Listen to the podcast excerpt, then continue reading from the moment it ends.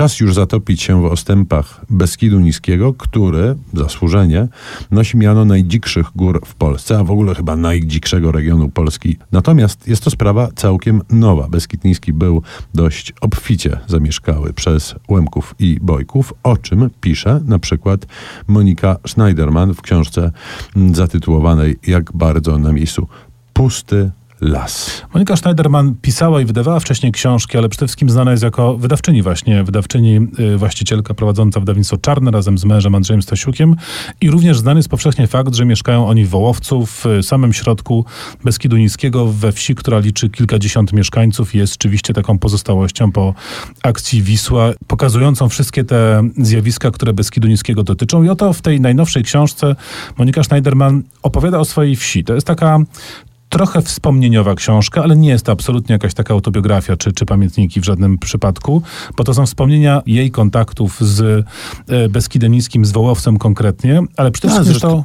Zresztą nie ograniczające się do Wołowca tylko, bo tam parę innych wiosek też tak, się tam, pojawia. tam pewną drogę możemy zrekonstruować, ale jest to przede wszystkim opowieść o, o, tym miejscu i o ludziach, którzy kiedyś tam mieszkali, których już nie ma. Tam taki, takim refrenem, takim leitmotivem tej, tej, tej książki jest y, y, owa refleksja, gdzie się podzieli wszyscy ludzie, którzy kiedyś tam byli, którzy mieszkali. Monika Schneiderman śledzi historię, zagląda do archiwów, opowiada o sąsiadach, ale tych sąsiadach, których nigdy nie poznała, bo oni zostali wysiedleni, bądź wymordowani, bądź zmuszeni do opuszczenia tego terenu przed y, dekadami, a czasami przed wiekami.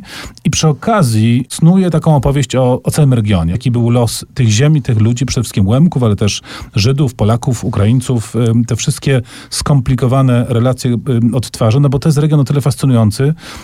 Przeważnie na niego patrzymy jako na przepiękny, przyrodniczo-architektoniczny fragment Polski, ale tam się strasznie dużo działo. To jest jednak taki styk bardzo różnych kultur, historii. Bardzo intrygująca, lekko nostalgiczna, ale bardzo w sumie napakowana informacjami książka.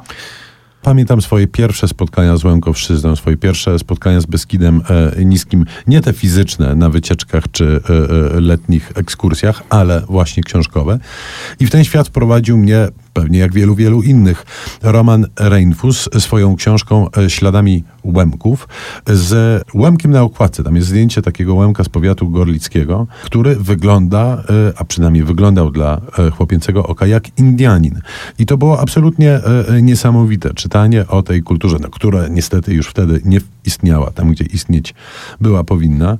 I uświadamianie sobie, że dzikie zachody również były, funkcjonowały na ziemiach polskich, w tym wypadku w, e, w Karpatach. I ja muszę, dzikie wschody w tym przypadku. Tak? Dzikie wschody, tak. I ja muszę przyznać, że, że ta książka Romana e, Reinfusa była e, jakąś taką, jedną z ważniejszych lektur dla mnie w dzieciństwie, ale też na pewno jedną z pierwszych książek, która pokazała mi, czym może być antropologia, etnografia, etnologia, zwał jak zwał. Czym może być nauka o różnych ludach i co ona może w pojedyncze życie czytelnicze wnieść. Niestety ta książka jest trudno dostępna dziś. Natomiast książką e, zastępczą może być e, z powodzeniem Karpacki Świat Bojków i Łemków, która to książka zawiera w sobie nie tylko tekst Romana Reinfusa, ale również nazbierane przez niego zdjęcia. Do Łękowszczyzny w książkach opisanych wrócimy za momencik, a momencik ten wypełni nam muzyka Igora Herbuta. Muzyka wprawdzie niespecjalnie łemkowska, ale sam muzyk